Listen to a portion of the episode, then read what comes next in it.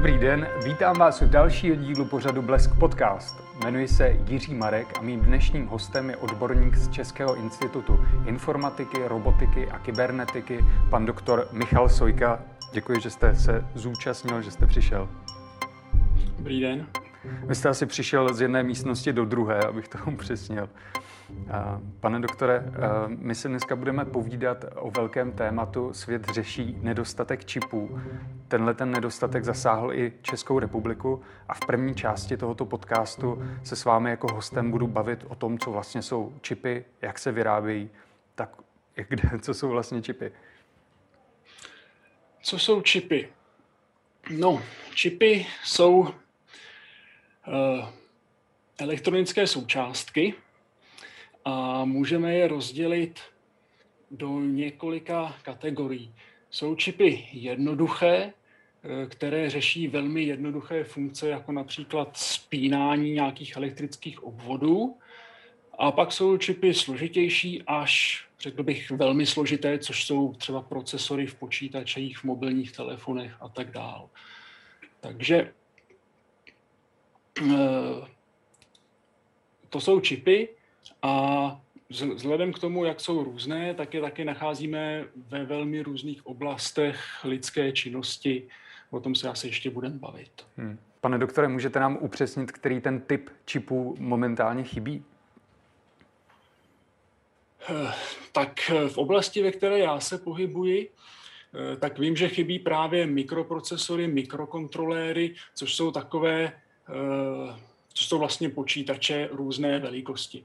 Je možné, že v jiných oblastech, ve kterých já se nepohybuji, chybí i nějaké jiné čipy, ale ty mikrokontroléry, to je téma, o kterém já vím, o, o kterém slyším, že to tak je.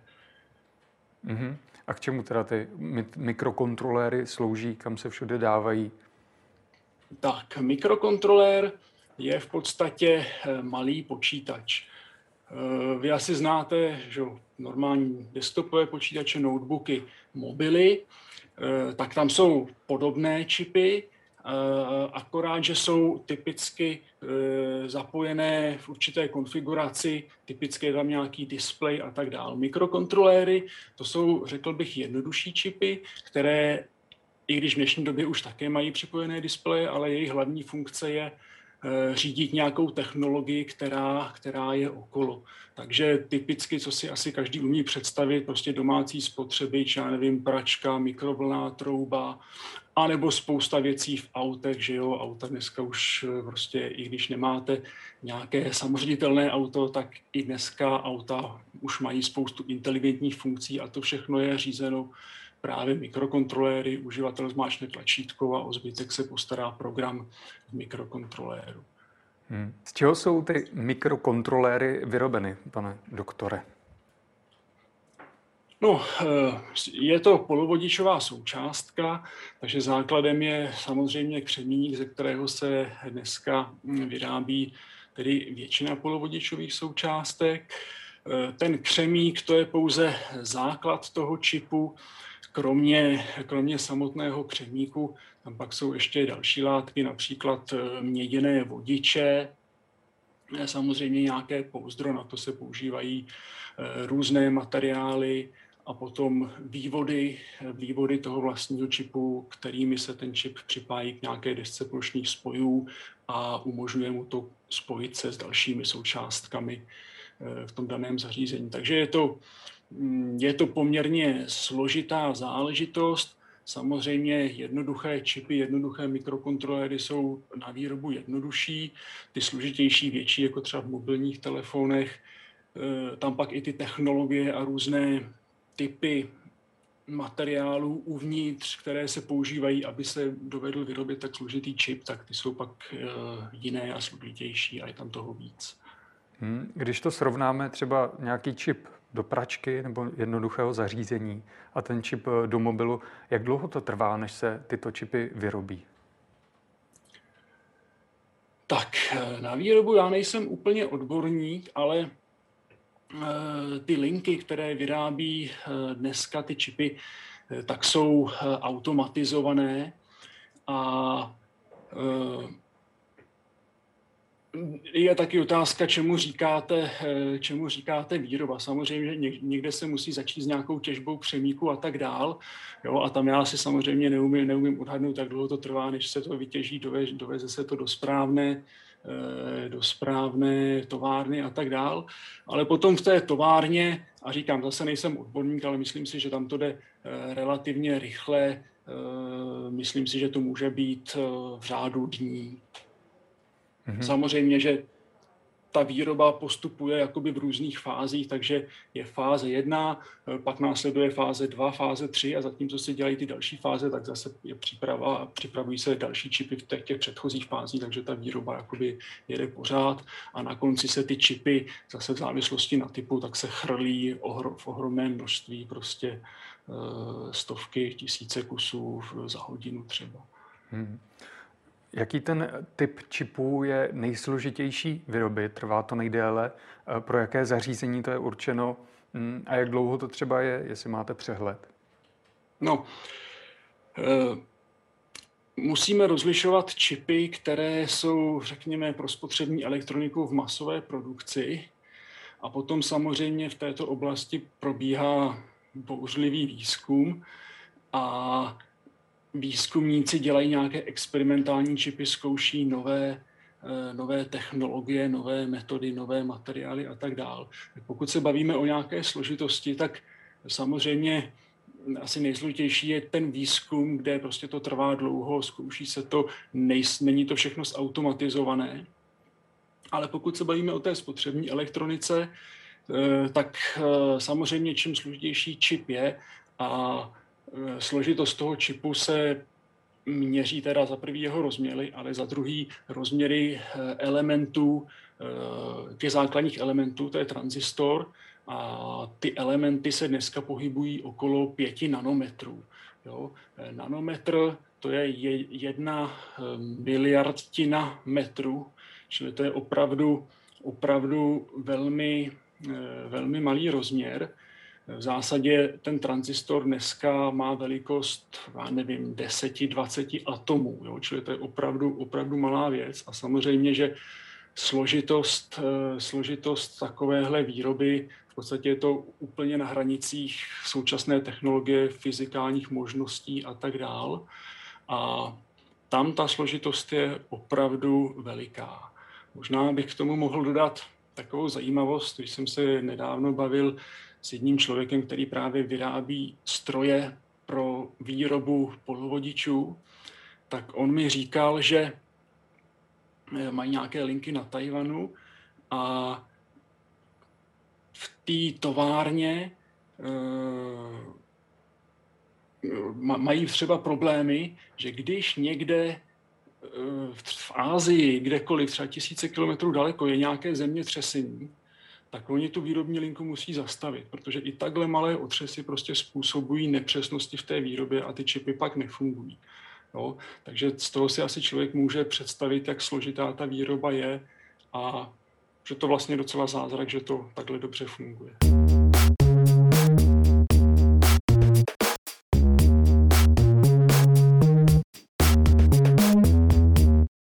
Vy jste předtím zmínil důležitou látku, součást vlastně těch čipů, což je křemík, eh, který poměrně rychle dochází, poněvadž ten křemík je potřeba úplně v té nejčistší formě, 99,9%, aby byl použitelný pro ty čipy.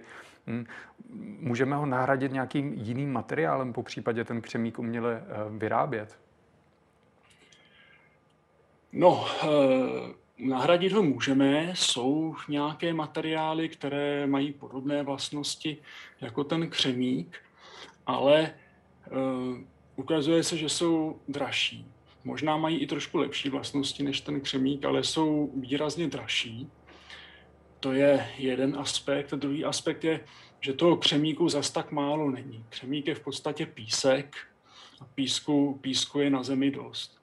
Jo, čili nepředpokládám, že by v nejbližší době křemík došel a bylo potřeba ho nějak masivně nahrazovat jinými materiály. Samozřejmě, kdyby k tomu někdy došlo z nějakých důvodů, tak pak by se asi i ta, i ta e, výroba z těch jiných materiálů třeba zlevnila, ale zatím ten křemík vychází pořád nejlépe. Hmm. A v čem tkví jeho kouzlo toho křemíka, křemíku? Co vlastně dělá na těch čipech? No, eh, křemík, eh, jak už tady taky zaznělo, je to polovodičový materiál. To znamená, není to eh, ani čistý vodič, ani čistý izolant. Je to polovodič, což znamená, že vodivost, tedy to, jestli propouští elektrický proud nebo ho nepropouští, můžeme nějakým způsobem ovládat. A ovládáme to různými způsoby. V případě těch čipů je to nejčastěji také pomocí elektrických veličin proudu nebo napětí, ale samozřejmě polovodiče se používají i v jiných oblastech, takže e, polovodiče mohou reagovat na světlo, na teplotu. Díky tomu, že Eh, polovodiče mají takovéhle vlastnosti, tak vlastně dneska můžeme mít v mobilech kamery, které snímají obraz, může nám to doma měřit teplotu, jak nám to topení, to všechno polovodiče umí a vděčí za to vlastnostem právě toho křemíku. Hmm. Zaznamenal váš institut nedostatek čipů? Ovlivnilo to třeba nějaký výzkum? Tak výzkum, eh, výzkum to úplně neovlivnilo. Na výzkum to funguje vždycky tak, že my si koupíme jeden, jeden dva, tři eh, nějaké desky, jednotky, procesory nebo něco a s tím si vystačíme třeba na rok, dva. Ale eh, například naše skupina se podílí i na nějakých projektech pro Škoda Auto. Vyvíjíme pro ně nějaká zařízení, které, která oni používají právě pro vývoj a testování jejich vozů. E, tam to také nejsou žádné masové záležitosti, my tam dodáváme jednotky nebo desítky kusů, ale máte pravdu, teďka se setkáváme s tím, že když potřebujeme nějaké, nějaké ty mikrokontroléry či procesory e, objednat, tak dodací lhuty jsou e, buď to delší, Případně jsou k dispozici e, čipy s trošku jinými parametry, než které jsme původně používali, takže se musí něco upravovat. Většinou, většinou třeba stačí upravit software, ale někdy je potřeba nějaká trošku větší úprava. No a pro jeden projekt teďka, teďka máme docela problémy, protože e, jedna z komponent, právě ten trošku výkonnější mikrokontrolér eh, má dodací lhůtu teďka 36 týdnů, což je, eh, což je tady později, než bychom potřebovali. Hm. Já doufám, pane doktore, že vám to dojde dříve než za 36 týdnů. To byl pan doktor Michal Sojka z Českého institutu informatiky, robotiky a kybernetiky Českého vysokého učení technického. Děkuji za váš čas. A také děkuji za pozvání. Stále jste u pořadu Blesk Podcast, tentokrát je mým hostem eh, kolega z webu živě.cz, pan Karel Javůrek. Já děkuji, že jste si na nás našel čas. Hezký den. Pane Javůrku, hnedka první otázka míří na to, co už jsme řešili v té první části našeho rozhovoru, a to je ten nedostatek čipů, eh, kdy dochází ke spožďování dodávek. Eh, čím je to způsobené, že je nedostatek čipů momentálně? Tak eh, primárně za všechno samozřejmě může uh, ta pandemie koronaviru, uh, která ovlivnila jakoby tři základní věci. Jsou to vlastně zaměstnanci v těch jednotlivých továrnách, pak samozřejmě to ovlivnilo celou logistiku a zároveň vlastně tím, že vlastně lidé šli pracovat z domu a tak dále, bylo potřeba nakoupit nové počítače, tablety a tak dále, tak uh, to najednou zvýšilo i tu poptávku po všem tom hardwareu, čipech a tak dále v těch zařízeních. Takže všechny tady ty věci se pak složily a jsme právě tam, kde jsme, kdy je prostě nedostatek některých věcí nebo prostě se zvyšuje jejich cena. Hmm. Můžeme už mluvit o tom, jak moc se to spozdilo, nějaký jako časový údaj? Ono se nedá říct, že by se to spozdilo, spíš to je důsledek tady těch třech věcí, že zároveň uh, je toho nedostatek, jo? to znamená, musí se dlouho čekat uh, na tu objednávku. Jo? I z toho důvodu prostě už některé společnosti, například HP, teďka nedávno oznámili, že si dělají eh, na sklad mnohem větší eh, zásobu, třeba těch čipů pro notebooky, eh, právě aby už nedocházelo tolik k tomu ovlivnění, ovlivnění z pohledu té logistiky a samotné té továrny, kdy, kdy tam jsou nějaké čekací doby, je tam velká poptávka a tak dále. To znamená, oni si objednávají oproti minulosti mnohem víc čipů, než potřebují aktuálně, aby vyrovnávali líp tady ty, ty spoždění. Hmm. Vy už jste říkal nebo jmenoval společnost HP. Jsou jiné společnosti, které vyrábí čipy pro počítače, pro elektroniku, které hlasí, že jich mají opravdu nedostatek a že se spozdí veškeré dodávky? Uh, problém hlásí samozřejmě všichni výrobci těch zařízení, kteří potřebují ty čipy. Uh, ty samotní výrobci, ať už je to TSMC, Samsung a další, samozřejmě většinou to je, většinou to je Tajván, Jižní Korea, a týká se to například ty Intelu a, a dalších, tak vlastně hlásí, že vlastně nestačí jim ty výrobní linky na to, aby pokryly tu zvýšenou poptávku.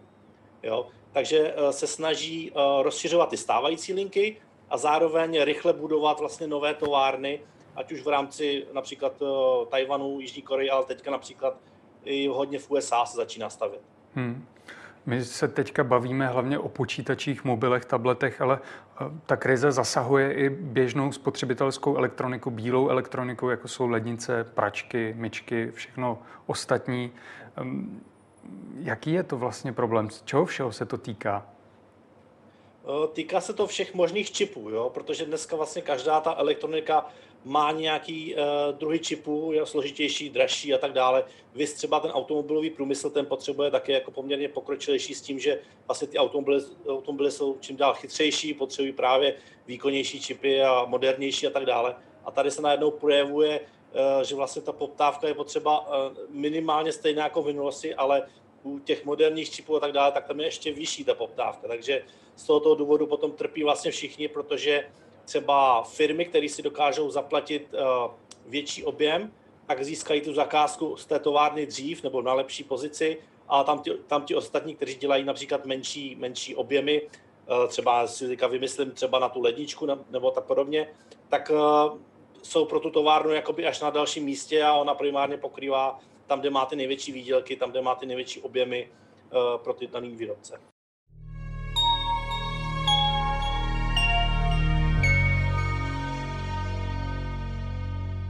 Můžete uvést třeba konkrétní případy, kdy český spotřebitel, který si jde nakoupit tu elektroniku, už zaznamená ten nedostatek čipů?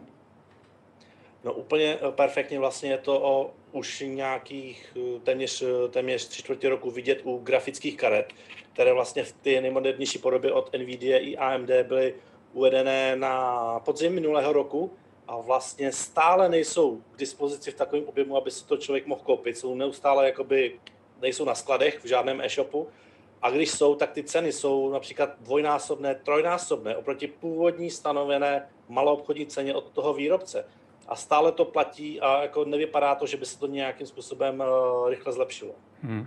Pane Jevorku, to jste mi úplně krásně přihrál na další otázku. Hmm. Má to tedy vliv i na zvyšování cen elektroniky, nejenom u grafických karet, ale i u další? Uh, určitě. Ono záleží, uh, o jaký, o jaký typ čipu se jedná. Jo? Když se bavíme právě například o těch grafických kartách, tak ty potřebují vlastně nejmodernější výrobu, a uh, ta je nejdražší, ale zároveň je po ní největší poptávka právě od těch výrobců, já nevím, notebooků, počítačů, mobilních telefonů. Ty potřebují ty nejmodernější a nejvýkonnější čipy. Naopak uh, jednodušší zařízení, právě například ty ledničky, televize, dejme tomu, a tak dále. Tam jde používat uh, jednodušší čipy, levnější čipy, které používají starší uh, technologii výroby a tam jde to rozprostřít a, a objednat si například z nějaké továrny, která nemá tak moderní výrobu, a má ještě kapacity na to, to vyrobit. Můžeme už predikovat do budoucna, jak se bude vyvíjet tato, když to nazvu čipová krize. Připlatíme si třeba v následujících měsících za veškerou elektroniku? Eh, ono už to platí částečně teď, jak už jsem zmínil v případě těch grafických karet a podobných moderních zařízení. Eh, teď se objevují vlastně uh, už první náznaky například i u pevných disků SSD.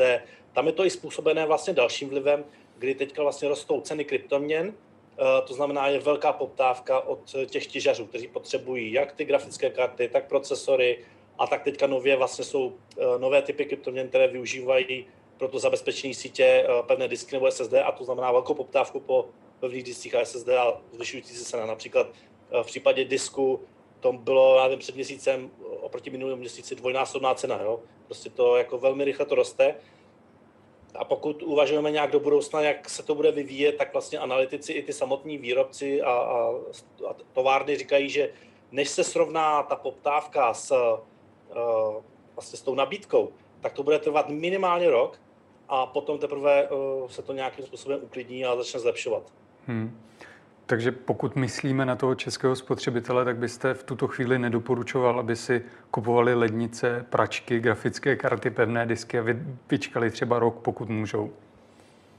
Eh, pokud můžou, tak samozřejmě si počkat, ale u těch ledniček a tak podobně to spotřební zboží eh, bych neřekl, že bude tolik ovlivněné, jako právě ty, eh, ty zařízení, kde jsou ty nejnovější moderní technologie, tak tam to mm, začne být hodně znát. Samozřejmě záleží na aktuální ceně a nějaké srovnání toho, kolik vlastně ten daný typ zařízení stál před rokem a tak podobně. Všech se to nedotklo určitě ne.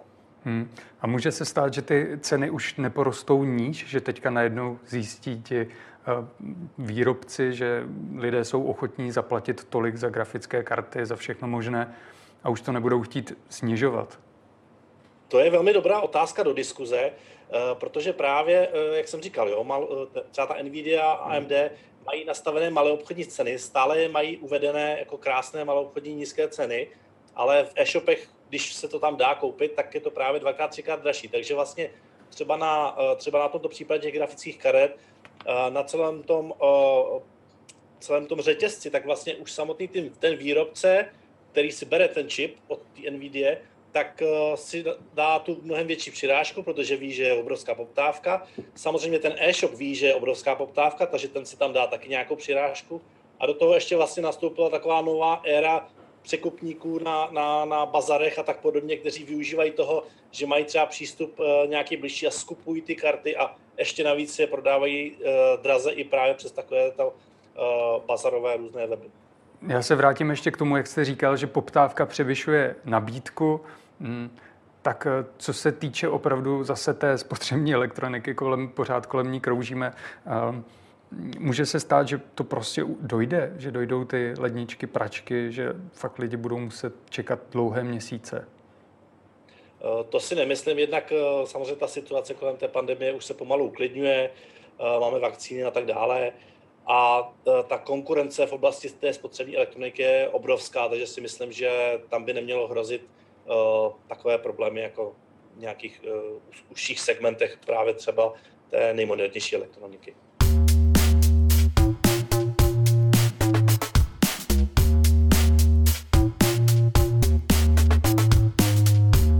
V jednom rozhovoru jsem eh, také četl, že ty ceny může ovlivnit to, jak se vyvine dál ta obchodní válka mezi USA a Čínou, poněvadž Čína je asi největší výrobce eh, těch hm, čipů, ale Amerika je zase výborný výrobce jako těch nejsložitějších čipů, který vlastně ta Čína potřebuje, aby je mohla nainstalovat do těch zařízení. Eh, tak nehrozí, že i tohle třeba může ovlivnit tu cenu ve výsledku?